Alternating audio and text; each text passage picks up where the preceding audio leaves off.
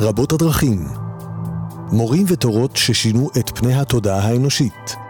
והפעם, אסי זיגדון בסדרת שיחות עם דוקטור רות קלדרון על חוכמת החיים והידע הרוחני הטמונים בתלמוד.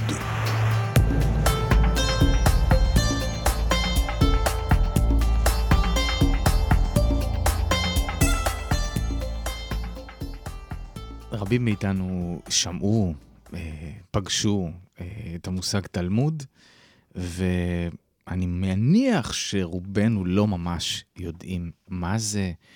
זה יכול להישמע מרוחק, דתי, מפולפל מדי אולי, מעמיק מדי, לא בטוח שאנחנו יודעים אם זה קשור לחיים או לא.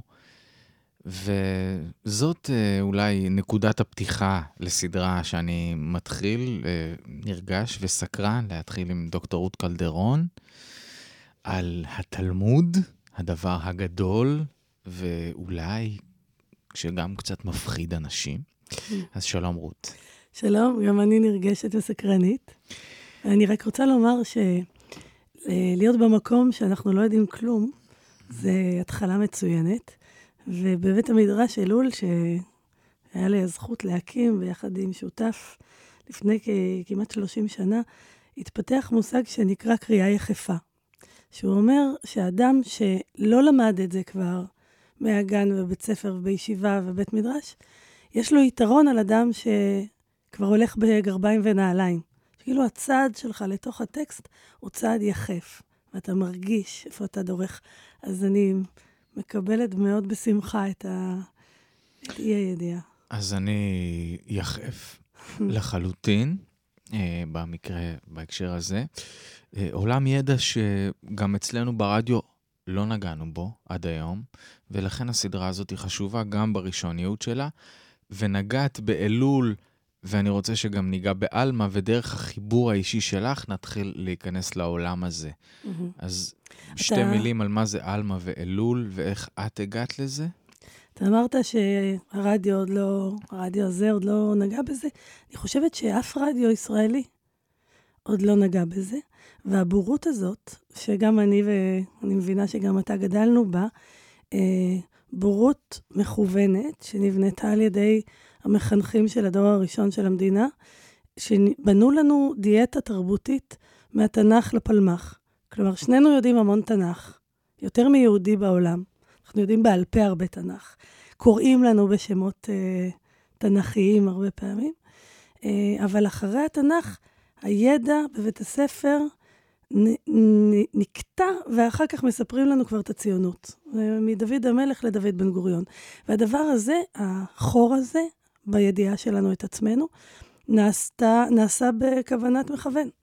ומה שקרה לי באופן אישי, ועכשיו אני משתדלת להיות חלק מתהליך אה, יותר גדול, ציבורי, לאומי, הוא תהליך של ניחוס מחדש, כאילו גיליתי בגיל מבוגר, שיש לי עוד סבתא, ואף פעם לא נתנו לי להכיר אותה, או יש לי עוד דוד, או הורה, זה אפילו יכול להיות, אה, שפתאום אתה גדל, ואתה אומר, רגע, זה, זה שלי, זה חלק ממני, למה זה, איפה זה היה כל הזמן?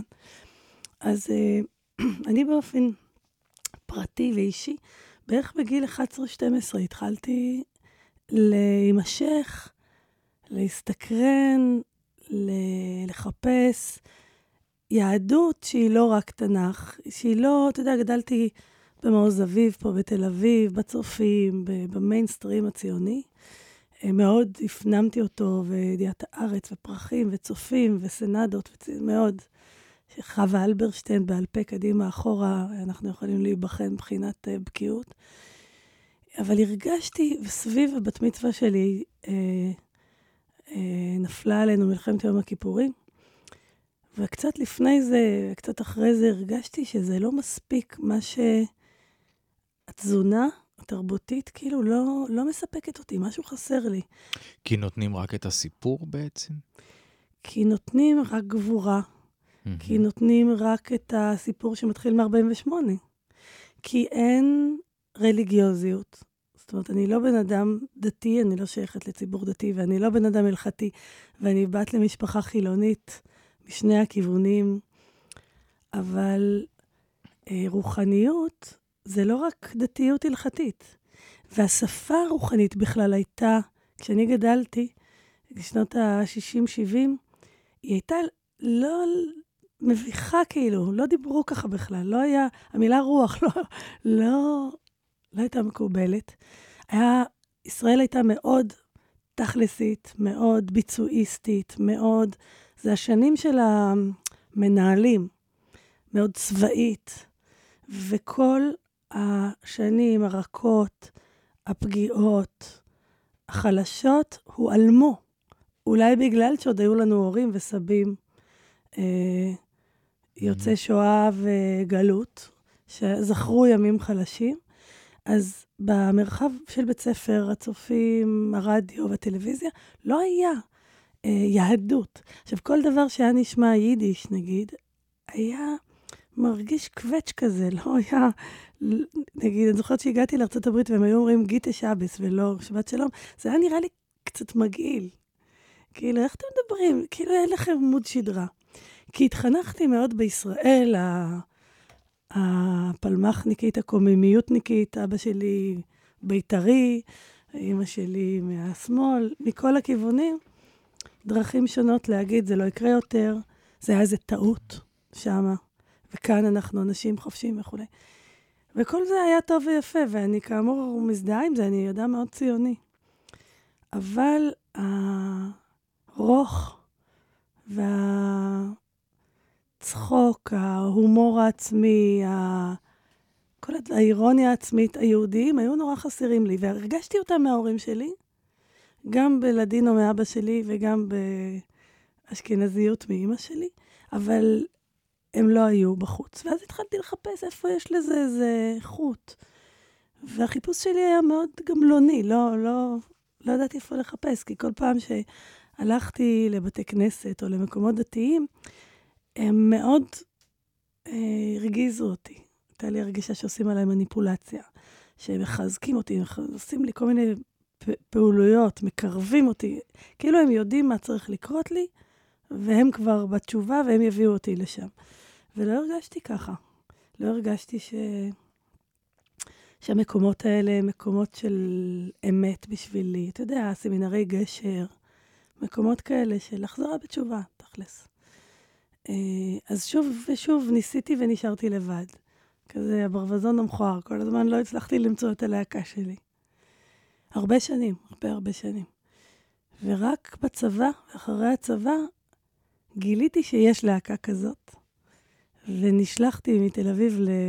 על ידי ארי אלון, שזכיתי בצבא לשמוע שיעור שלו כשהוא עשה מילואים. אני הייתי משקית חינוך וידיעת הארץ. הוא נתן הרצאה לחיילים שנרדמו כולם, ואני ממש עפו לי השמיים. שאלתי אותו אחר כך, תגיד, איפה לומדים ככה? הוא אמר לי, יש מקום כזה באורנים של התנועה הקיבוצית, בטבעון. למחרת נסעתי לשם בטרמפים ונרשמתי. וחשבתי שזה יהיה מן שנה שאני אעשה השלמה ל... למי אני, ואז אני אלך חזרה ללמוד כמו אנשים רציניים בסביבותינו. אבל מרגע שהתחלתי שם ללמוד, אני זוכרת, מנחם ירשמן היה מורה, מסכת ברכות, פרק הרואה, פתח לנו את הדף, ואני כאילו עפתי שנים, אני לא ידעתי אם כבר נחתתי, אבל כמו התאהבות מטורפת שאתה אומר, איך בכלל חייתי בלי זה קודם, לא באופן, שוב, לא באופן דתי, אלא באושר תרבותי של עומק והומור וחוכמה ו... ומשהו מאוד מכבד מה זה להיות בן אדם. אני מרגישה שהתלמוד הוא הספר על האנושיות. קיצור, למדתי שם כמה שנים, והמשכתי בירושלים בחוג לתלמוד. שם הייתי ציפור זרה ומשונה, כי לא היה לי זקן ולא לא הייתי מה, מעולם הישיבות. ובמקביל ללימוד האקדמי, שהוא לימוד מחקרי, אני רציתי לימוד, לימוד תורה לשמה, לימוד תורה כדי לחיות, כדי להיות בן אדם טוב, להבין יותר את החיים. לימוד כזה לומדים בבית מדרש. אבל בית מדרש וישיבה סגורים לנשים, ובטח לנשים חילוניות. אז לא הייתה לי ברירה, והקמתי, למדתי כמה שנים במכון הרטמן, זה, שם חוויתי לראשונה מה זה בית מדרש, ואחרי כמה שנים כשהבנתי שתמיד אני אהיה אורחת במקום דתי, הזמנתי חברים ויחד עם קבוצה דתית, יחד עם מוטי ברור שבא מגשר באותו זמן, הקמנו את אלול, שהיה בעצם בית המדרש הראשון בעולם של נשים גברים דתיים וחילונים באופן שוויוני, כלומר לראשונה, לא הדתיים מחנכים את החילונים, ולא הדתיים מחליטים מה ללמוד, ולא הדתיים הם המורים, אלא ממש כולנו ביחד, כל אחד הביא את מה שהוא למד, מה שיש לו, ובנינו קוריקולום משותף, בנינו, בנינו בית מדרש מסוג אחר. אני עשיתי את זה באופן לגמרי אגואיסטי, כי אני הייתי צריכה מקום בשביל עצמי. הרגשתי כמו ציפור שבונה כן מכל מיני חתיכות מקריות שמצאתי. אבל לימים, עכשיו, כשאני יותר מבוגרת, אני מבינה שהייתי חלק מגל תרבותי של החוסר הזה שקרה לא רק לי. באותה, באותו זמן, ועדיין קורה, כלומר זה שהיום אנחנו ב-אלפיים וחמש עשרה ועדיין תל אביב כמעט מנוגבת מתלמוד, זה מדהים. אבל התהליך הזה קורה ויש יותר ויותר בתי מדרש ו- וארגונים ו- ומכינות תם צבאיות, והתלמוד הוא כבר לא סוד כזה גדול. בואי נדבר, תכף נבין, את, את, את, נתחיל להבין את המהות של הסוד ואת מהות המשיכה שלך לעולם התוכן שנשמע מופלא. אני רוצה רגע לעמוד גם על מושגים. בית מדרש, כן.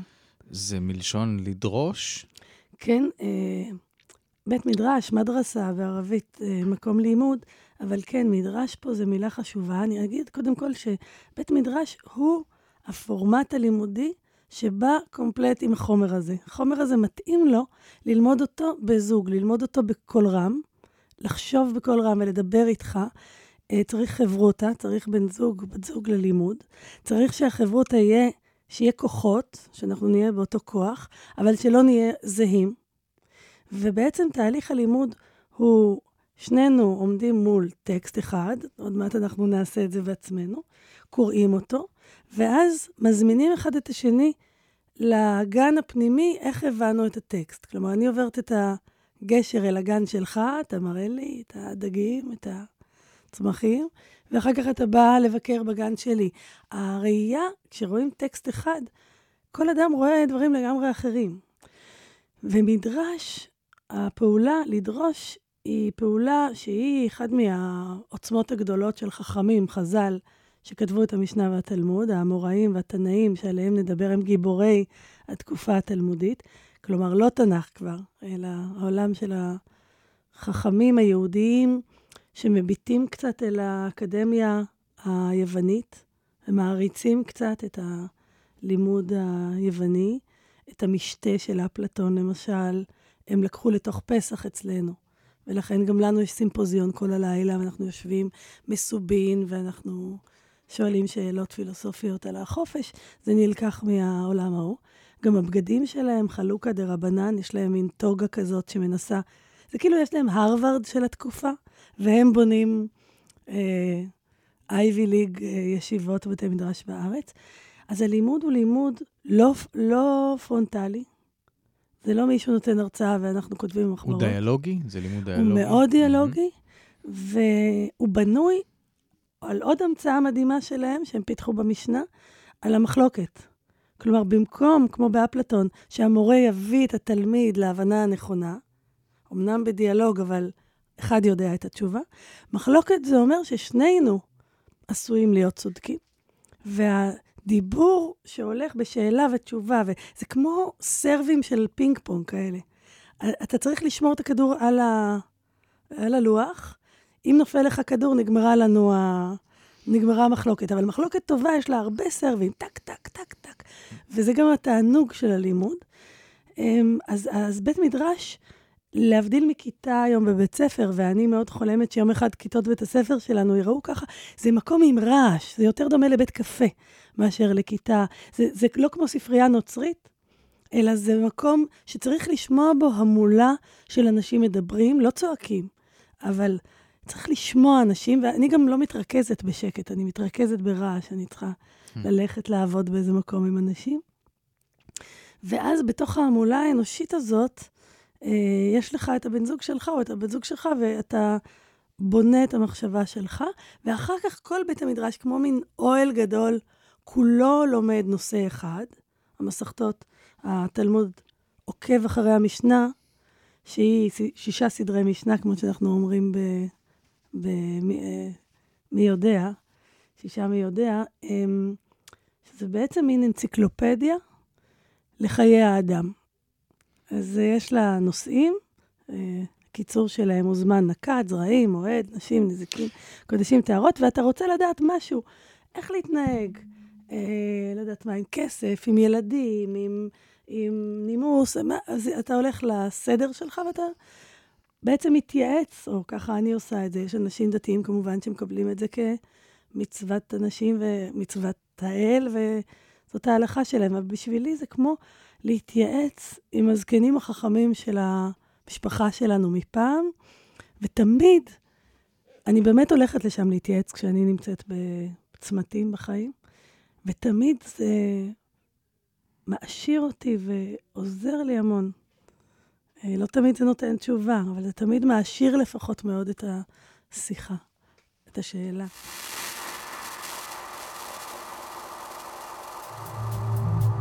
רבות הדרכים, מורים ותורות ששינו את פני התודעה האנושית. והפעם, אסי זיגדון, בסדרת שיחות עם דוקטור רות קלדרון, על חוכמת החיים והידע הרוחני הטמונים בתלמוד. אז עכשיו אני רוצה שנעשה סדר. אה, ב... קודם כל כרונולוגי. כרונולוגי, okay. כי אני מרגיש שיש סלט, ובאמת יש חוסר ידע עצום בהקשר הזה. מדבר בשם עצמי, ואם יורשה לי לומר, בשם חלק גדול מהציבור החילוני, לפחות החילוני. אני לא יודע, זה גם יהיה מעניין לעמוד על הנקודה הזאת, כמה באמת בעולם הדתי מכירים את, ה, את הדברים על בוריים, את המהות של הדברים. דיברת באמת על הגישה ש, ש, ש, של אנשים שמסתכלים על זה בבחינת כמעט הלכות, או עשה ואל תעשה, ואת מסתכלת על זה אחרת, כמו מקום של... של השראה. ש- של השראה והתייעצות, ו- ואת המקום הזה מן הסתם גם אנחנו רוצים לחזק, גם כ- כערוץ רדיו, וגם זה הקולינג שלנו, כמהות החיים, לקרוא לאדם החושב, לאדם המתבונן, הספקני, הבודק, שבודק את, את עצמו, אבל הוא יכול לעשות את זה מול, מול עולמות ידע, וזה מה שאת אומרת בעצם. כן, אני אומרת גם, התפיסה המערבית, האירופאית, של מה זה להיות אדם תרבותי, זה שאתה, להיות בן תרבות, זה שאתה מכיר את הגרייט בוקס שלך. אתה מכיר את הספרים הגדולים, את הקאנון. אז אנגלי יכיר את הקאנון האנגלי, ואת שייקספיר, וצרפתי יכיר את השירה, ורוסי יודע בעל פה את צ'כוב. ואנחנו לא יודעים את שלנו. והרבה פעמים ישראלים מגיעים קודם להודו, ורק אחר כך אה, לתלמוד. ואני חושבת שזה פשוט חבל. כלומר, זה עדיין לא אומר מה תעשה עם זה. קודם כל, תדע, מאין באת? אנשים גדולים כתבו את זה. בואו ננסה לעשות סדר. אז בואי נבין... ו- וגם רציתי רק להעיר שגם אנחנו, בח- בבוגרי החינוך הממלכתי, וגם בוגרי החינוך הדתי, מישהו החליט לנו מה כן נדע ומה לא נדע. והסלט שעשו לנו, לפי דעתי הוא בכוונת מכוון, גם להם יש סיפור שהוא לא לגמרי מדויק, כמו שלנו יש סיפור שהוא לא לגמרי מדויק, ושניהם משרתים צרכים, אם תרצה, פוליטיים. אני רק אומר ש, שגם הקבלה בהקשר הזה, עד שבעצם אשלג, בעל הסולם, התחיל להנגיש את זה ממש, זה בעצם היה תורה נסתרת של חדרי חדרים, וגם שם נשאלה השאלה למה לא מאפשרים לאנשים לפני גיל מסוים ללמוד את זה, יש שם המון חוכמה, יש שם אה, אה, התעסקות במשמעות הכי רחבה של הקיום.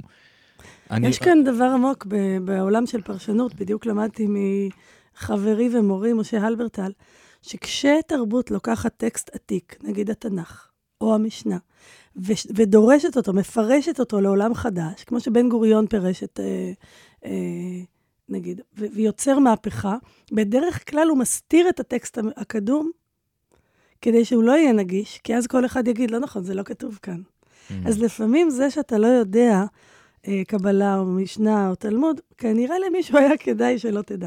אבל בואו נראה קודם כל, אני אנסה לעשות סדר, אם כי אני מודיעה מראש, שאני, אין לי עונה היסטורית במוחי, אני בן אדם ש, שמתקיים בו מה שהחכמים אומרים, אין מוקדם ומאוחר בתורה, אין לי את היכולת ההיסטוריונית הזאת, אבל אני אגיד מה שאני מבינה. אני מבינה את זה כמו עוגה. אוקיי. הבצק, העוגה, זה התנ"ך. זה הדבר הגדול ביותר, זה הספר. זה הספר שחשבנו שלא יהיה אף פעם בלתו שום דבר אחר, והיה איזה איסור בכלל לכתוב אחרי התנ"ך. ואת התנ"ך... גם, גם בתנ"ך ברשותך רגע אני חייב לעשות סדר, כן. כי יש את חמשת חום של תורה, נכון. ויש את מה שאחרי. נביאים וכתובים. אפילו ברמה הזאת, את יודעת, יש המון...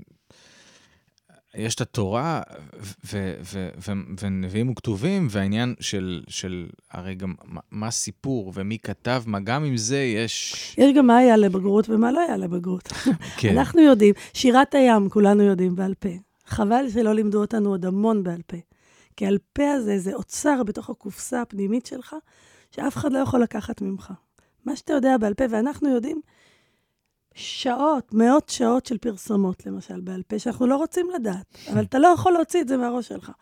ועל פה, אז יש לנו מה שלימדו אותנו במקרא, אז מקרא זה היה בצק.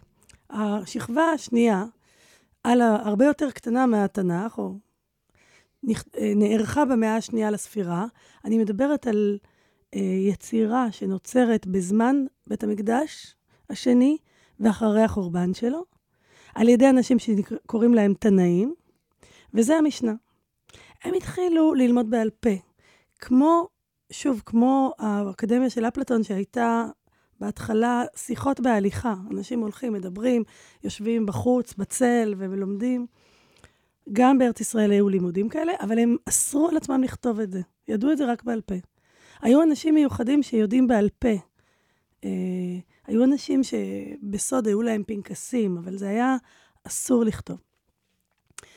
והנה במאה השנייה קם רבי יהודה הנשיא, שבקצרה קוראים לו רבי, הוא כזה מפורסם, איש עשיר ופוליטיקאי ותלמיד חכם.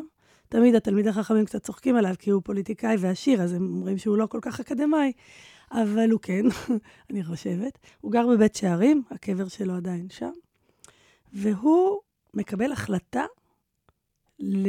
לערוך ולהוציא את המשנה בכתב. עת לעשות לאדוני, הפרו תורותיך, הוא אומר. הגיע הזמן לעשות, לכבוד הריבונו של עולם, לעבור על החוק שלו, ולהוציא ספר. והוא עורך את המשנה, שישה סדרי משנה. ומאותו רגע פתאום, חוץ מהתנ"ך, אנחנו עם הספר, הספר זה התנ"ך, פתאום יוצא אל הבמה ספר נוסף, או פרויקט נוסף של לימוד, שישה סדרים של משנה, ב-מאתיים לספירה. ואז שוב מחליטים שיותר מזה לא יכתבו, אבל אז מתחילים ללמוד את המשנה. והלימוד של המשנה נקרא תלמוד. הלימוד של המשנה, אתה לוקח חתיכת משנה, ומתחיל לדבר עליה וללמוד אותה, הדבר הזה, שזה כבר עושים אמוראים, תנאים זה בשכבה של הקרם של המשנה, ואנחנו כבר בשכבה השלישית של התלמוד, זה מפעל עצום שקורה... מהמאה השלישית, בערך עד המאה החמישית. במאה השלישית כבר עורכים תלמוד שנקרא ירושלמי, כדי לבלבל הוא נערך בטבריה, hmm. אבל קוראים לו ירושלמי, כי הוא ארץ ישראלי. אבל הממשיכים, חלק גדול מהיהודים עוברים לבבל, זה כמו מן אמריקה כזאת, ובבתי המדרש וישיבות של בבל ממשיכים ל- לעבוד על התלמוד, ומוציאים אותו כבבלי, אותו תלמוד, אבל בבלי, יותר... יותר לאוס, יותר... מעובד. כן, mm-hmm. יותר צבעוני. אני, זה כמו, תחשוב, זה מהמאה השלישית למאה החמישית, זה כמו מלאונרדו דה וינצ'י לאומנות מודרנית. זה, זה כמו מסרט שחור לבן, סרט סטודנטים צ'כי, לסרט וולט דיסני. התלמוד הבבלי הוא הרבה יותר עשיר, שמח, צבעוני, קל ללימוד, ובמאה החמישית בערך הוא נערך בבבל, בנהרדיה, פומפדיטה, אסורה, מחוזה, הישיבות הגדולות של בבל. אבל שניהם, גם ירושלמי וגם הבבלי, קוראים להם תלמוד או גמרא.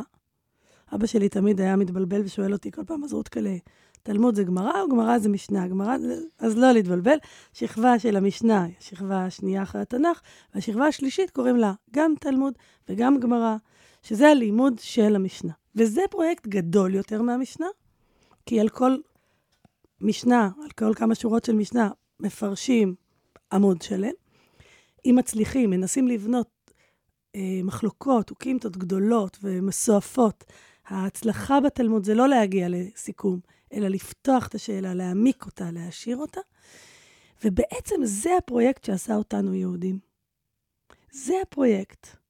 התלמוד הזה, שנערך בבבל, בארץ ישראל ובבבל, ושאז אחרי יש לנו תנאים, זה משנה, המוראים, המוראי ארץ ישראל והמוראי בבל, זה תלמוד, ואחר כך יש אה, סבוראים, סתמאים, יש עוד סוגים של למדנים, אה, גאונים, שהמשיכו ללמוד את התלמוד, וזה הגיע גם למזרח אירופה, ולספרד, ולצפון אפריקה. היו ישיבות בכל העולם, שישבו בהם אנשים, שתורתם אומנותם, הכי טובים, זה לא היה כמו היום, אינפלציה של תלמידי חכמים, אלא הכי הכי הכי טובים, שעברו מבחנים, וילד גדל לזה, כמו באמת ל-Ivy League, לישיבות, לאוניברסיטאות הכי הכי טובות, כאשר מזהים אדם עם פוטנציאל כזה, להיות מי שיפתח לנו את הדור הבא של החוכמה, אז, אז הקהילה שמחה לממן אותו, והם יושבים ובונים, יושבים על השישה סדרי משנה האלה, ובונים תלמוד. וה, ו, וכאן אני מדברת על מאות ואלפים של שנים, בסגנונות שונים, ספרד למדו אחרת, בצפון אפריקה למדו אחרת, אה, בבלקן למדו אחרת, ובמזרח אירופה, ברוסיה, פיתחו את אה, תרבות הישיבות שאנחנו מכירים היום כאן, כשהיום אנחנו מדברים על ישיבות, בדרך כלל אנחנו רואים תלמידי חכמים שנראים כמו, אה, שלובשים את אותם בגדים של מזרח אירופה עם ה... קובעי הפרווה והחליפות השחורות שמחקות את החליפות הרוסיות או הפולניות. ובתוך המקומות לימוד האלה, אני חושבת שהתפתח הקור, הקור העוצמה הרוחנית היהודית בצורה החזקה ביותר שלה. וזה חלק מהסיבה שאני כל כך חווה לי, שלקחנו את הדבר המופלא הזה ושפכנו אותו בכניסה, כאילו, באנו באונייה מכל אחד מאיפה שהוא בא, ושנייה לפני שעלינו ליפו, זרקנו אחורה את הפלא הזה, את האוצר הזה, שכל העולם מעריצים אותנו בגללו, ושכנראה הייתה הנחה, שאם נשאר בו, לא נצליח לגדול להיות כאן צברים, שזופים, יפי תואר ואמיצים. אני...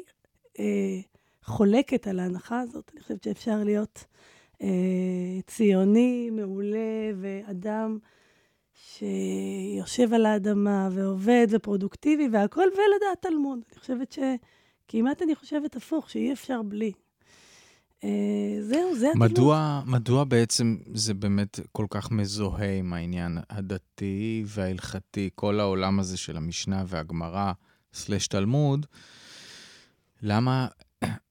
אני יכול להבין איזה ממסד שיצר את זה ככה מבחינה ציבורית או, או תודעתית, אבל אם אנחנו מסתכלים לגופו של עניין, וכאן אולי אנחנו יכולים להתחיל לגעת בדוגמאות, זה בסדר להתחיל לטיפה, כי אני מאמין שעד עכשיו יצרנו איזו סקרנות שהיא מאוד מעטפתית, ואם אני רוצה קצת מדי פעם לעשות איתך נגיעות פנימה, אבל בקטנות עוד, אז אני שואל אולי דרך דוגמה, למה...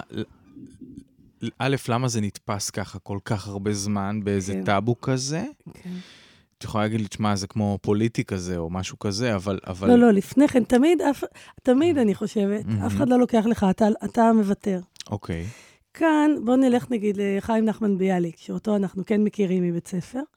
הילד השובב והפרוע, שלא לא הצליח לקרוא את האותיות, וברח מבית ספר וראה את הבריכה. איש מאוד רומנטי, מאוד אוהב טבע ואותנטי. הוא לא סבל את הלימוד הישיבתי. הוא היה בוולוז'ין, שהיא מלכת הישיבות של מזרח אירופה. סמסטר וברח.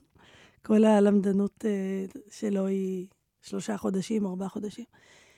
ומה שהוא סנה, ובגלל מה שהוא עזב, וזה יכול להגיד את הלך הרוח של כל מהפכה חילונית שרצתה להשתחרר מהתלמוד, כי התלמוד הביא איתו קהילה שמרנית, שמתעסקת, אתה זוכר, יוד למד פרץ, למדנו גם כן בבית ספר על קוצו של יוד, שזה מישהי לא מתירים אותה בגלל, מהגט, או אני לא זוכרת בדיוק ממה, בגלל איזה יוד, משהו מאוד נקדני, קטנוני, סוגר, העולם כולו כאילו נפתח אז במהפכה של לאומיות ואקדמיה, והעולם היהודי נסגר, משהו כמו הדימוי שלנו היום על חלק מהעולם החרדי, כאילו בתוך העולם החרדי של תחילת המאה הקודמת, אנשים צעירים יהודיים לא רצו, לא רצו את זה יותר, רצו לצאת החוצה לאור.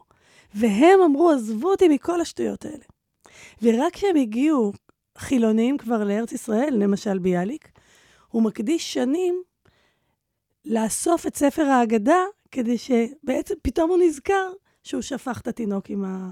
עם מי האמבטיה, או עם מה ששופכים את התינוקות בדימויים. ושבעצם אפשר ליהנות מהאושר של התלמוד, בלי בהכרח להיכנס לקיבעון הקהילתי, עם החרם, עם, עם ה... אתה יודע, העולם הדתי יכול להיות מאוד אכזרי לבניו. אז אני חושבת שהמהפכה החילונית שיצרה את הציונות, אמרה, עזוב אותך מכל העולם הישן. לא רוצים את ההורים, ולא רוצים את התלמוד, ולא רוצים את הבגדים האלה, ולא רוצים את ההלכה, ולא רוצים את החגים, עזבו אותנו, כל הדבר הזה. אנחנו הולכים לעשות מחנה קיץ חדש בפלסטינה, ואנחנו נקים עולם חדש. והלכו והקימו, והיה פה כנראה חיים משוגעים, בשנים הראשונות, בשנות ה-עשרים, ה-שלושים, כולם צעירים. גורדון היה נחשב זקן, הוא היה בן ארבעים, כולם היו בני שמונה עשרה, עשרים, רומנטיקה בשפת הכינרת. ואז פתאום הייתה שואה, והעולם שהם עזבו נשרף.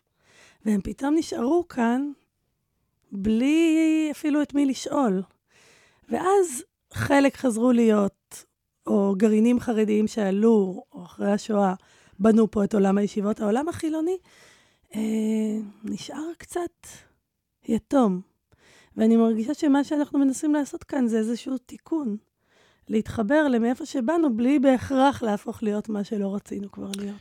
במילים אחרות את אומרת שהתפיסה לגבי התלמוד הייתה שהוא מצמצם, כן. בשעה שאת אומרת שהוא מרחיב. ש- שהוא לא עושה שום דבר, הוא עומד שם. כן. אתה יכול לעשות עם זה צמצום, ואתה יכול לעשות מזה העשרה והרחבה. גם למשל, אני לא יודעת, יווני שקורא את אליאדה והאודיסאה, הוא לא צריך להפוך להיות מאמין באלים. או אנגלי שקורא שייקספיר, הוא לא יחזור לתפיסת משפחה שייקספירית. או... אנחנו, כשאני קוראת את התלמוד כאוצר תרבותי עצום, יצירה, גם ספרותית, גם הגותית, פילוסופית, מוסרית, אנושית, פוליטית, בכל, בכל כך הרבה מובנים. ברגע שאני לא יודעת את זה, קודם כל אני בורה, ואני לא מאמינה שבורות זה רק חולשה, אין בבורות כוח. אבל כשאני יודעת, נשארה לי הבחירה, מה לעשות עם זה? האם מכיוון שאני יודעת, אני חוזרת בתשובה ואני אחסה את, את העיניים? או האם מכיוון שאני יודעת, אני אדרוש אותה פעולה שהתנאים והמוראים עשו? לקחת את הדבר העתיק מתוך כבוד ומחויבות אליו, ומתוך כבוד ומחויבות אליו לראות מה נכון לי להיום.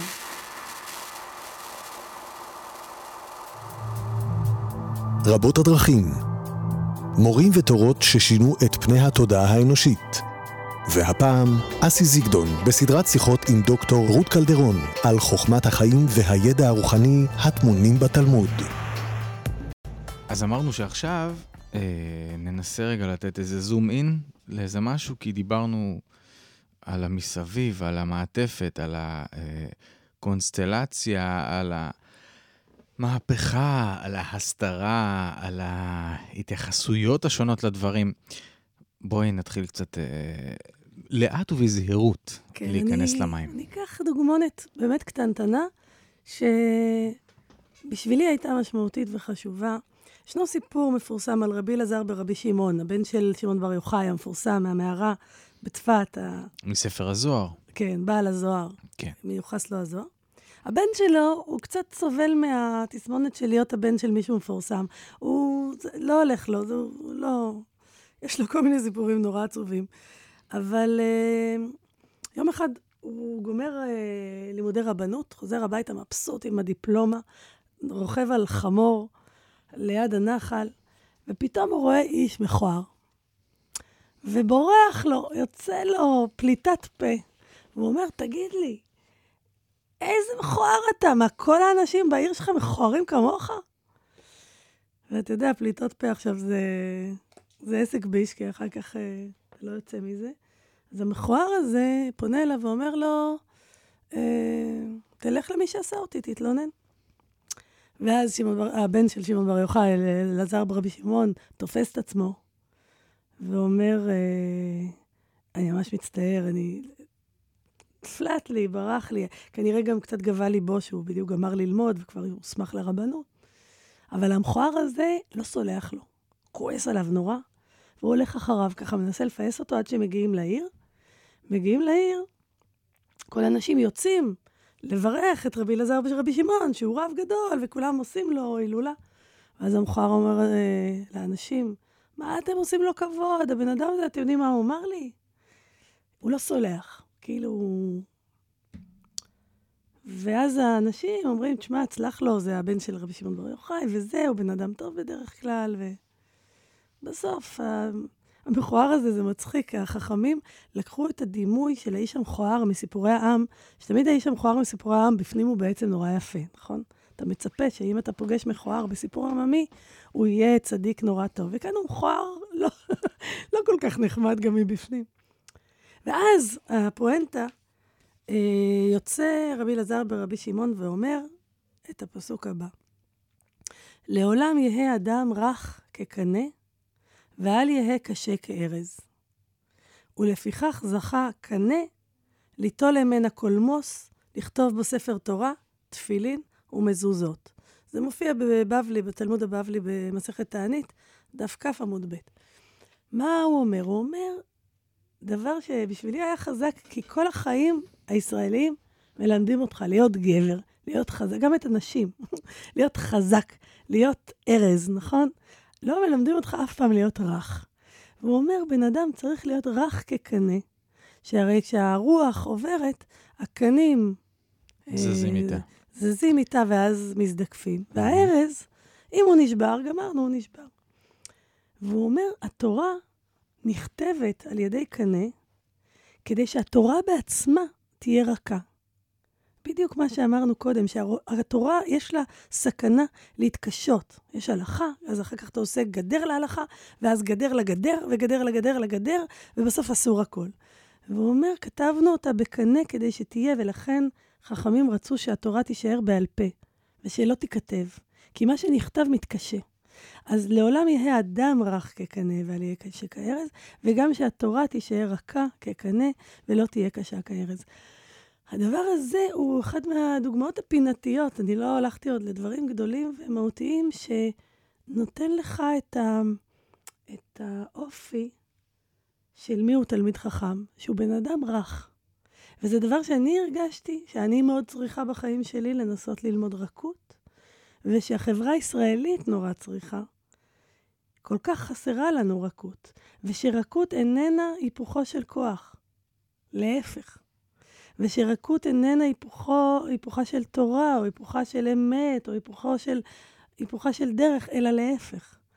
אז... שנאמר עוצמת הרכות. יש הרי שיטה כזאת של עבודה. שנקראת עוצמת הרכות. אז כאן יש באמת נקודת מפגש שיכולה להיות מאוד עשירה בין העולם הזה של, שאתה מכיר לעולם של חכמים, שהם באמת, אני חושבת, רוב הזמן עובדים על עצמם להיות בני אדם משוכללים, טובים. ורכות זה אחד הדברים שנשמעים קלים, אבל הם מאוד לא קלים. תראי, זה נורא דומה גם באמת, אפרופו עולמות אחרים לסיפורי זן, באיזשהו מקום. ואני רוצה לשאול, כאן, הוא מסתכל על הטבע, איך הטבע עובד, והוא, והוא עושה, אה, הוא ממשיל את זה ל, למה שאנחנו יכולים ללמוד מהטבע, מה שנקרא חוכמה, שאנחנו מתבוננים על הטבע, ודרך זה אפשר ללמוד על התנועה של הקנה הזה ברוח, מה יכולים לקחת מזה אלינו. ו- ורציתי לשאול אם, אם לרוב זאת יש הקבלה עם הטבע בהרבה מקרים? הם חיים חיים מאוד אה, קרובים לטבע. למשל, יש להם פתגם, זה לא מוסיף יסף. מה שלא גדל, מת. זה בא מתוך אה, אה, מי שמגדל תפוחים, או מה שגידלו. אה, תפוחים נראה לי שזה קצת מאוחר, אבל נגיד אה, תאנים. אם אתה מגדל תאנה, אתה מסתכל עליה יום-יום, היא גדלה, גדלה, גדלה, גדלה, גדלה. ביום שהיא לא גדלה כבר, ביום אחרי זה היא כבר מתה, צריך להוריד אותה. והם אומרים את זה עלינו, על בני אדם. בן אדם שלא כל הזמן גדל, מת. אה, תוכנית שלא כל הזמן גדלה. כל, כל דבר חי שמפסיק להשתנות ולגדול, בעצם מת. זאת חוכמה מאוד עמוקה, אה, שבאה מהתבוננות טבעית. אבל הם לא... יש בהם גם אווירה, ואני רציתי לדבר על הפואטיקה שלהם, mm-hmm. על הסגנון שלהם. Mm-hmm. הסגנון התלמודי, וכאן אני אומרת את דעתי, את הטעם שלי, את ההתרשמות שלי. לא, אני לא ספר לימוד אה, אה, מחייב. אני אוהבת אותם כל כך, כי הסגנון שלהם הוא סגנון מודרני. כלומר, מול התנ"ך, והם נבנו הרבה מאוד מול התנ"ך. בעצם הספרות התלמודית, הספרות חכמים, חכמים, משנה ותלמוד, היא ספרות מהפכנית שהגדירה את עצמה מול התנ"ך, בשונה מהתנ"ך, כלומר. ואחר כך אני אדבר על הסגנון, אבל קודם אני אגיד על המהפכה הגדולה. המהפכה הגדולה היא המהפכה שאחרי החורבן. אני חושבת עליהם כדור יוצא שואה, שחווה שואה. הרומאים פה רצחו והשמידו ו... וניקו את ארץ ישראל מ... גם מתושביה וגם מהתרבות שלה וגם מחריבות המקדש בצורה שהיא הייתה ממש שואה. אומרים שסוסים הלכו עד רגליהם בדם, רצחו ילדים. היה פה באמת אסון נורא. חלק מהאנשים, מה... מהניצולים, עזבו את היהדות והתבוללו. החלק שנשארו, חלקם היה בשוק, במין התאבדות תרבותית כזאת. לא, לא רצו להתחתן, לא רצו לאכול בשר, לא רצו, לא רצו לחיות. ואז יש את המהפכה של חז"ל שבונים אה, יקום אחר, או תפיסת חיים אחרת, איזה מקום אה, משקם אחרי החורבן. ואז הם עושים ככה, במקום הבית שחרב, בית המקדש, שהוא מרכז העולם, שהוא מקום שמהותית, אבן השתייה היא המרכז של העולם, הם מציעים בעצם יהדות אה, מתגלגלת, שאפשר לעשות אותה בכל מקום בעולם. הם בעצם המציאו את הגלות כאופציה חיובית. איפה שיש קהילה, עשרה אנשים למניין, אה, תלמידי חכמים, שוחט ובדין ובית מרחץ, אתה יכול לחיות. יש יקום יהודי. במקום הכהן, שהוא גיבור התרבות בזמן בית המקדש, והכהנים כבר היו מושחתים, ומשפחות הכהנים, אנחנו יודעים גם בכתבים אחרים, וגם בישו מאוד מתאר את זה, את השחיתות של הקניון שסביב בית המקדש. אז הכהן הופך להיות משהו כמעט, כמעט לא חשוב. ועולה לתורה ומקבל כמה ברכת כהנים, אבל פעם הוא היה מרכז התרבות. ובמקום הכהן יש גיבור תרבות חדש שהם המציאו, שהוא תלמיד חכם. ותלמיד חכם הוא האדם הזה, הרך, הלמדן, הדין, האחראי לחברה, הלומד כל חייו. תלמיד חכם זה לא שהוא נהיה חכם, אלא שהוא תלמיד של חכם. אתה לא גומר באיזשהו שלב ומקבל תעודת חכם, אלא אתה תמיד במסע של לימוד. אז יש לנו במקום מקדש את הדף התלמודי בעצם כטריטוריה, במקום כהן את התלמיד חכם,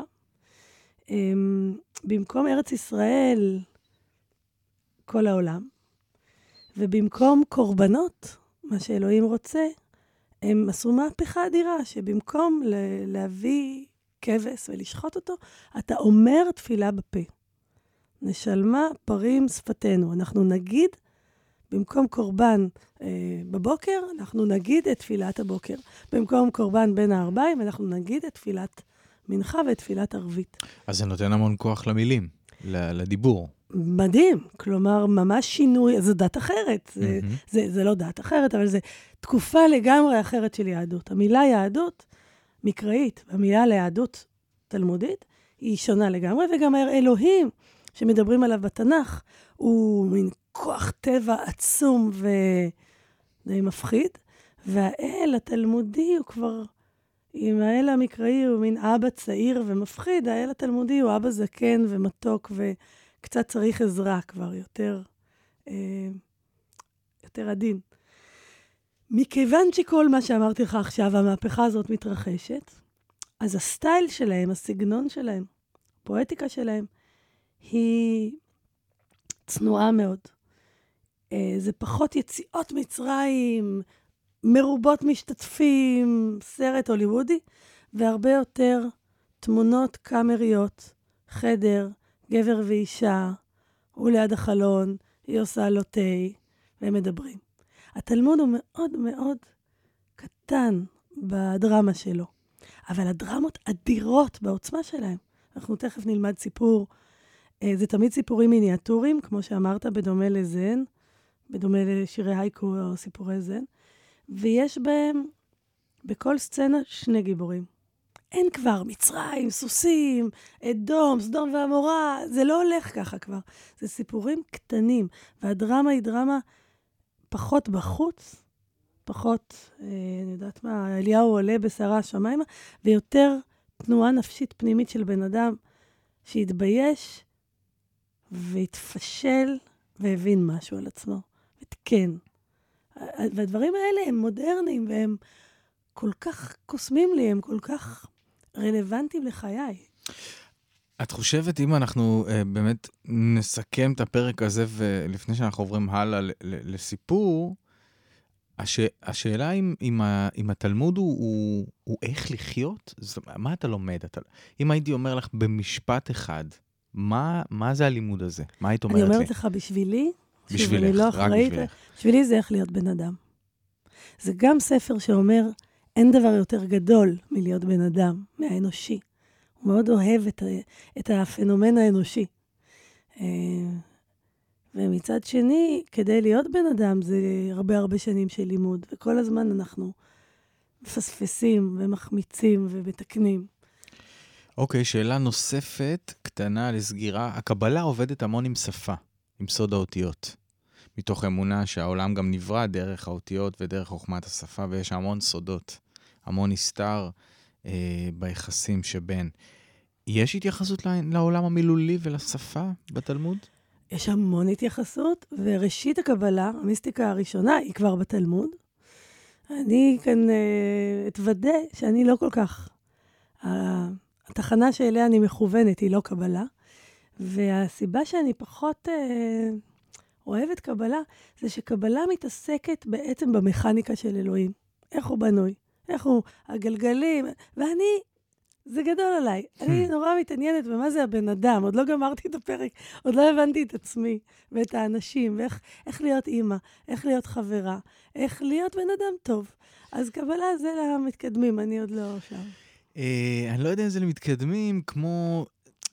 זה באמת, קבלה מתעסקת בשאלות הגדולות, ואם דיברנו אגב על זן, אני מגלה את זה אגב, כאן איתך באמת בצורה, כי אני מכיר קצת את עולמות הזן והבודהיזם, בוודאי מהעשייה ברדיו הזה, ו- ו- ואני רואה באמת שהתלמוד וה... ועולם הזן והבודהיזם, הבודהיזם יודע להתעסק עם הכאן ועכשיו, מאוד, אומר, עזוב אותי, מ... עזוב אותי מ... אם יש גלגולים ויש מסע לנשמה. קודם נראה אותך גומר את המרק.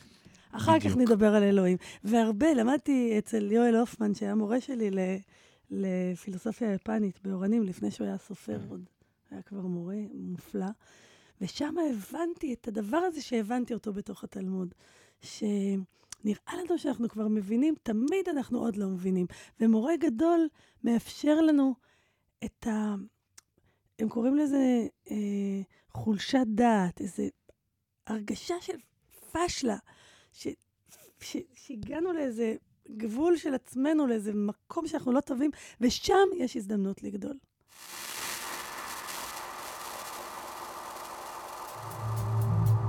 רבות הדרכים מורים ותורות ששינו את פני התודעה האנושית. והפעם, אסי זיגדון בסדרת שיחות עם דוקטור רות קלדרון על חוכמת החיים והידע הרוחני הטמונים בתלמוד. אז עכשיו אנחנו ניקח טקסט ונחוש אותו קצת. יאללה. אז סיפור ראשון אני רוצה לספר אה, ממסכת תענית בתלמוד הבבלי. מסכת תענית זה מסכת שמדברת על מה קורה כשיש בצורת, אין גשם. ואז אה, עושים תענית, מבקשים את הגשמים. בארץ ישראל תמיד קצת אין גשם, תמיד מפחדים, בעיקר בתקופה שלא היה השקיה מלאכותית. אז אתה חורש וזורע ומגיע הסתיו, ואתה יודע, או שכן או שלא, יכולה לי, ללכת לאיבוד כל השנה ותהיה רעב, ולא יהיה מים לחיות ולאנשים.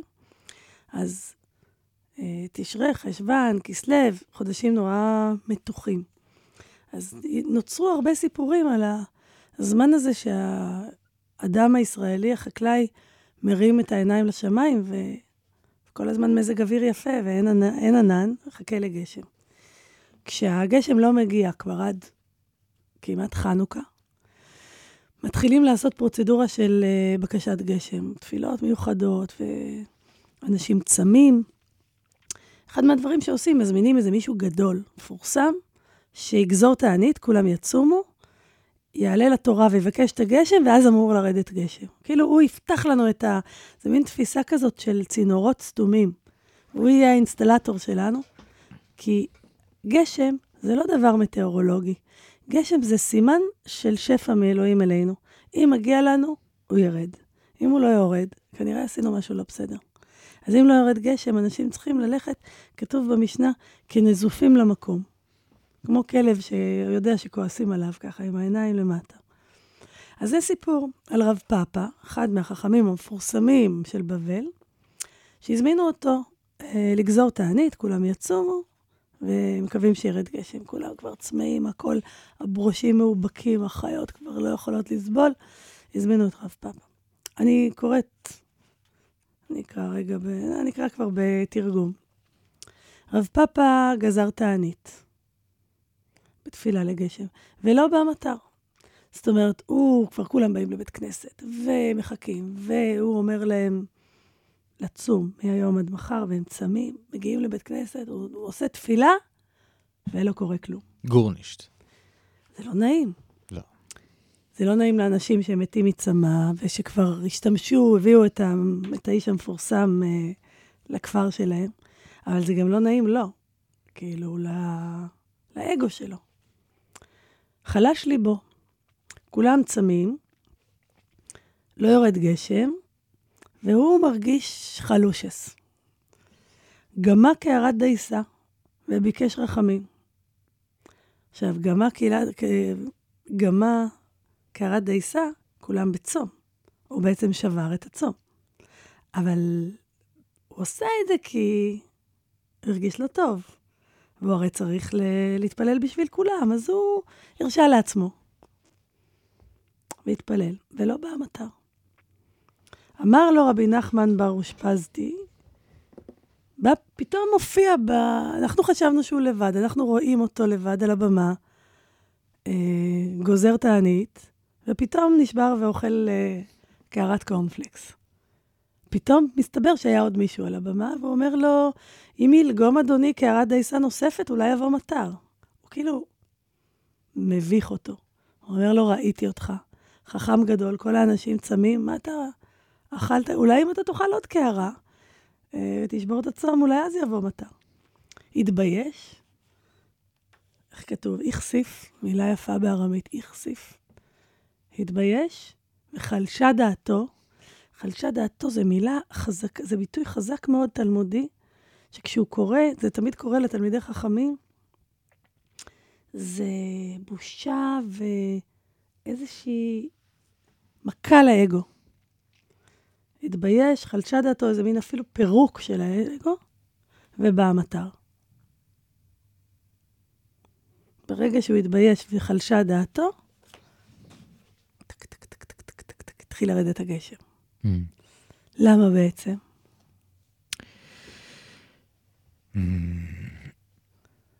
פתאום מאפשר לגשם לרדת. זאת אומרת, מה תקע את הצינורות? האגו. האגו. ודווקא האיש שהבאנו כדי לפתוח את הצינורות, האגו של האינסטלטור תקע את הגשם. כי נתנו לו גם איזה תפקיד נורא נורא גדול, גם יש לו הרבה משקל על הכתפיים. נתנו לו תפקיד, אולי הורדנו מעצמנו, יפה, אתה אומר, את התפקיד ושמנו עליו, והוא גם הסכים לקבל אותו.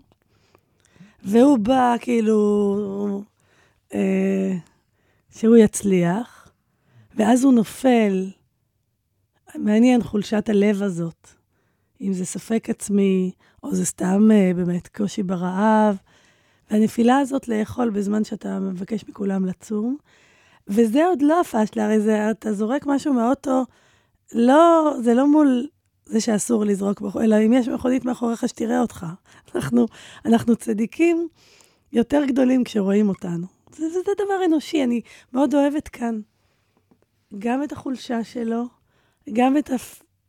את... זה כואב לו כשמישהו ראה אותו, זה לא כאב לו כשהוא אכל את הדייסה, זה כאב לו שמישהו ראה אותו, ואני חושבת שזה ממש נפלא, גם מבחינת הצמצום האמנותי, איך, ש... איך שכתוב הסיפור. איכסיף, חלשה דעתו, ובא המטר. לא צריך לבזבז פה הרבה מילים. ברגע שאתה באמת משחרר כבר, ומתבייש, ומפסיק לתפוס מעצמך, ונשבר, אז אתה בעצם מאפשר למים לבוא מהשמיים. כלומר, אלוהים זורם דרכך. זה, זה רגע מאוד מאוד תלמודי. אני חייב לשאול, זה נורא מסקרן אותי. אני, איך, איך אדם, את יודעת איך אדם דתי ייקח, יפרש את הדבר הזה? שאלה נהדרת. אני חושבת שבעולם הישיבות של היום, ואם יש מאזינים אורתודוקסים שגדלו בעולם הישיבות שמקשיבים לנו, בדרך כלל צורת הפרשנות הזאת שאני מציעה לא מקובלת עליהם, והם יוציאו את הרב צודק. אפילו אם כתוב שהוא לא צודק. היום המקובל בעולם הישיבות זה שהתלמידי חכמים לא טועים, ובטח שלא גדולי העולם כמו רב פאפה. רגע, אבל אז, אז מה, מה השורה התחתונה? מה, יגיד, מה השיעור, מה, את השיעור עבורנו כ, כבני אדם, ראינו עכשיו יכולת להסתכל על האגו, על המקום הזה שמשחרר, אה, באמת אה, מתחבר ישירות למשהו מאוד מאוד אוניברסלי, אנושי, אה, הרוח, הרוח הזאת. כן. אה, ואת אומרת, זה נורא מעניין uh, לקבל מראה באמת בעולם הדתי. לאן, זה את... נורא מעניין. אני שיעור? חוששת שעולם הישיבות, מתוך זה שהוא קשה כערס ולא רך כקנה, מפחד שאם הם יפרשו את זה כמו שלדעתי זה נכתב, כי זה נכתב על ידי אה, סתמאים, אה, חכמים, שהם גם אנשי ספרות, כי הם יודעים לכתוב סיפורים נורא חזקים, דרמטיים, שדווקא מרשים לעצמם, להגיד גם הגדולים ביותר נופלים. אבל העולם הדתי היום מפחד שאם אני ואתה ברדיו כאן נגיד שרב פאפה היה לו אגו, אז אנשים לא יכבדו את הדת. ולכן הם, הם מספרים את זה בצורה שבסוף רב פאפה יוצא טוב. אני חושבת שהוא לא צריך סובסידיות רב פאפה, הוא כל כך חזק דווקא משום שהוא... זה בדיוק כמו זן, דווקא הרך כקנה, הוא בעל העוצמה. אבל זה דבר שאפילו בתרבות ישראלית קשה עוד להבין. זה דבר חדש לנו, מה שאתה אמרת, העוצמה של הרכות.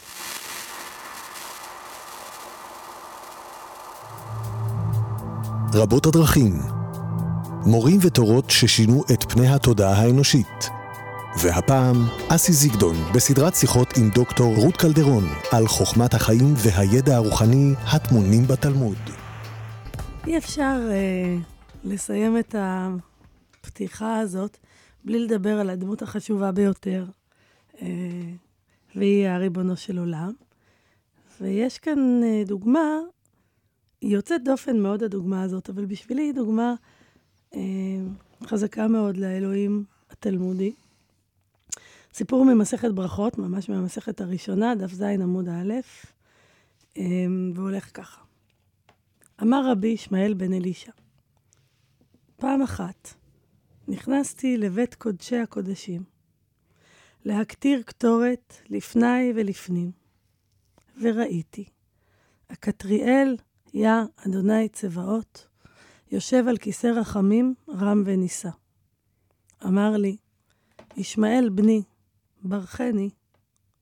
אמרתי לפניו, ריבונו של עולם, יהי רצון מלפניך, שיכבשו רחמך את כעסך, ויגולו רחמך על מידותיך, ותתנהג עם בניך במידת הרחמים, ותיכנס להם לפנים משורת הדין. וניענה לי בראשו. מהי כמשמלן? הא, כמשמלן, לעולם אל תהי ברכת הדיוט, קלה בעיניך. זה סיפור מדהים, שמספר הכהן הגדול, רבי ישמעאל בן אלישא, שם יפה לכהן, ישמעאל, ישמעאל. כן, רציתי לתהות על ה... כן, אנחנו כבר לא קוראים לילדים ישמעאל, אבל זה שם יהודי מקובל. לא, אבל ישמעאל זה... גם לישמעאל קראו ישמעאל, אבל גם... כן. לא, אבל מישמעאל יצאו בעצם הערבים, לפי ה... כן, נכון, נכון, אבל... שני בני אברהם. נכון. אז אחד מהם... כאילו לא אנחנו. לא, לא, זהו, שאני כן חושב שהם אנחנו, הם כמו, הם המראה שלנו, זה שאנחנו לא תמיד רוצים להסתכל על מראה, זה סיפור אחר. המרחים שלנו, נכון. כן, זה כמו, כן, זה מראות, אני חושב. אני גם מרגישה ככה על השפה הערבית, שאנחנו מתחילים ממנה, אבל היא כל כך קרובה ומעשירה. בכל אופן, קוראים לו רבי ישמעאל בלי קשר לאסלאם. לא, סתם זה היה מעניין. קוריוז. אוקיי. הוא מספר לנו. פעם אחת, נכנסתי לבית קודשי הקודשים, להקטיר קטורת לפני ולפנים. כלומר, נכנסתי לפני ולפנים לקודש הקודשים של המקדש, שלשם נכנסים רק פעם אחת בשנה, ביום הכיפורים, ורק לאדם אחד מותר להיכנס, לכהן הגדול.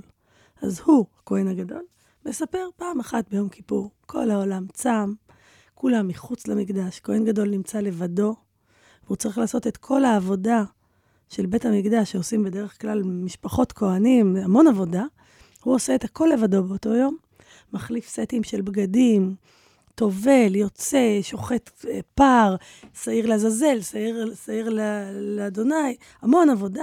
ושיא היום, שהוא לוקח את מחתת הקטורת הזאת, ונכנס ממש למקום, לקור, למקום של העוצמה המרוכזת ביותר בעולם, מקום שיש נוכחות אל. כל שנה נכנס לשם כהן גדול, הוא תמיד קשור בקרסול שלו, שאם הוא ימות בפנים, ימשכו אותו החוצה, כי אסור לאף אחד להיכנס. אז זה רגע מאוד דרמטי. נכנס פנימה, ופתאום הוא פוגש. הוא רואה מראה שהוא לא ציפה לראות, והוא לא... הוא אסור, לפי כל התורה, נכון? אסור לראות את אלוהים. לא יראני אדם וחי.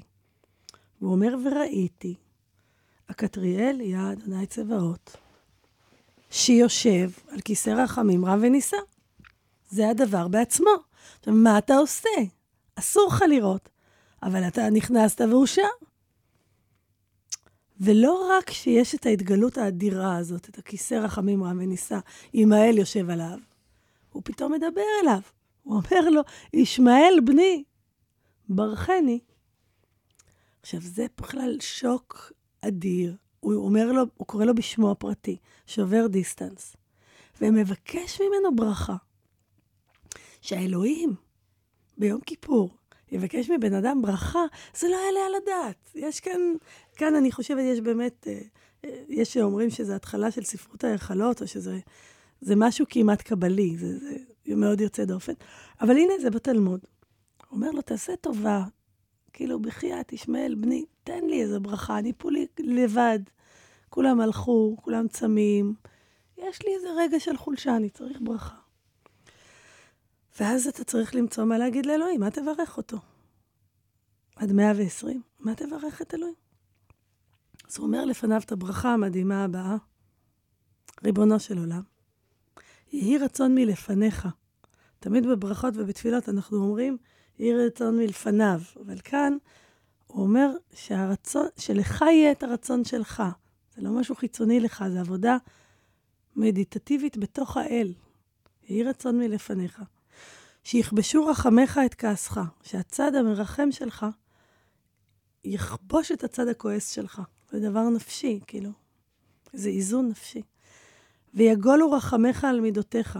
הצד של הרחמים, בתוך, ה, בכל, בתוך המידות של האל, יש לו כל מיני מידות של, של דין ושל רחמים. הצד של הרחמים, כמו איזה בד משי, יחסה, יגול על הצד של המידות הקשות. ותתנהג עם בניך במידת הרחמים, ותיכנס להם לפני משורת הדין. כאן זה קצת לברך את אבא במתנה בשבילי. נכון? אני מבקש ממך שתהיה טוב אליי. אבל, אבל נראה שזאת לא רק ברכה שתהיה טוב אלינו, אלא שבאמת זה כמו ברכה לאבא להיות אבא טוב. אני מברך אותך שלא, שגם כשתהיה כועס תצליח להירגע ולבוא אלינו, לא ממה שמגיע לנו, אלא לפני משורת הדין. שורת הדין זה מה שמגיע לנו בחסד. ואלוהים מנענע לו בראשו, כאילו אומר לו, תודה. יופי של ברכה. ואז הגמרא אומרת, מה אנחנו לומדים מהסיפור הזה, שאלוהים אומר תודה על ברכה לבן אדם? אנחנו לומדים שלעולם אל תהיה ברכת הדיות קלה בעיניך. כלומר, זה שאתה סתם בן אדם, ואתה נגיד יוצא מהופעה של ליאונרד כהן, ובטעות, בדיוק כשאתה יוצא, אתה רואה את ליאונרד כהן יוצא מחדר הלבשה. ואתה אומר לעצמך, מה ליאונרד כהן צריך את הברכה שלי? מה, הוא לא יודע שהוא מעולה? אז זהו שלא.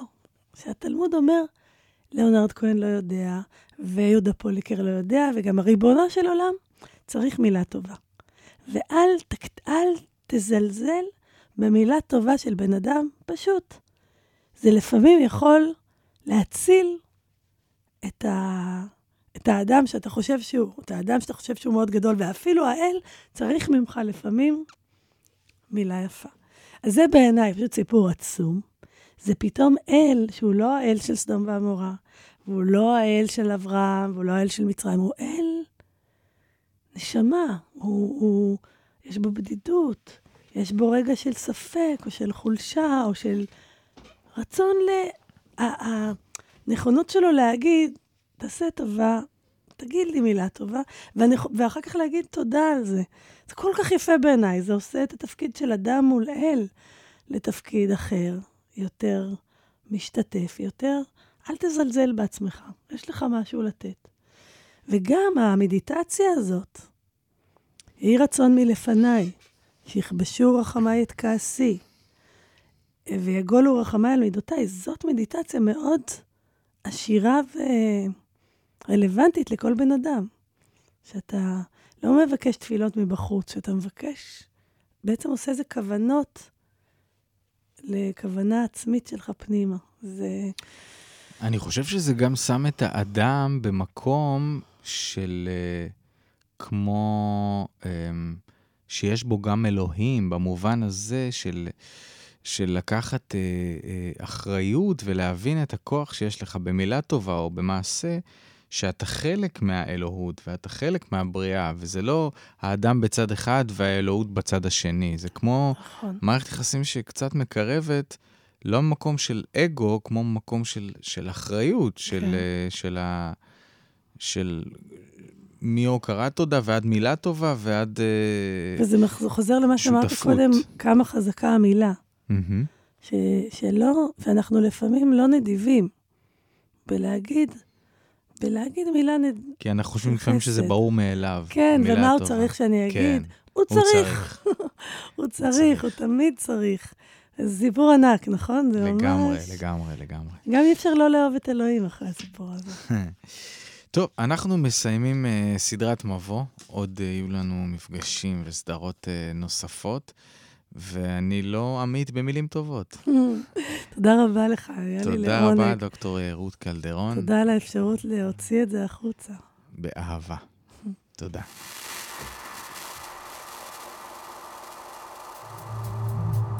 רבות הדרכים, מורים ותורות ששינו את פני התודעה האנושית.